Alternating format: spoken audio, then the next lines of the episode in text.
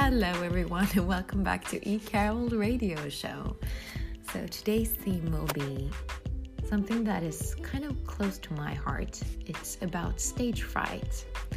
Uh, I've um, I've had stage fright since I was 11, 12, and uh, so this episode will be about that. But this character has just pure stage fright. It's not like the complex situation that I personally have have like that I have, uh, which is I I love to perf- I, I love performing, but uh, I'm scared at the same time. This person's just scared.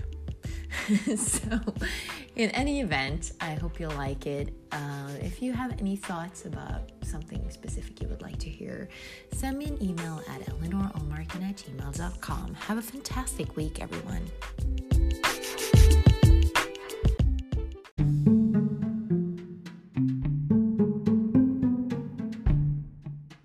Ugh, why did I even sign up for this class?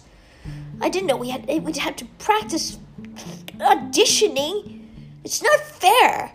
Everybody will be looking at me, judging me. If I do one thing wrong, everybody's going to notice and laugh at me, and I'm going to be so embarrassed. The lights will be beaming in my eyes, and my hands will start shaking like crazy. My throat will get really dry, and I'll stutter like there's no tomorrow. I'll fidget and play with my hair. I'm, s oh, I'm so, oh, I'm so nervous. What if I suck? What if I'm horrible? What if people start throwing things? Or, or worse, tell everybody about my performance and how much I sucked. I will be embarrassed everywhere I go. I'll have no escape. People are always going to remember me as the person who couldn't perform, the person who can't even talk in front of a cl- crowd. I, I don't want to do this. I hate performing. If I was confident, I could just stand on that stage and nail it, but I'm not. I'm terrified. In fact, I'm petrified.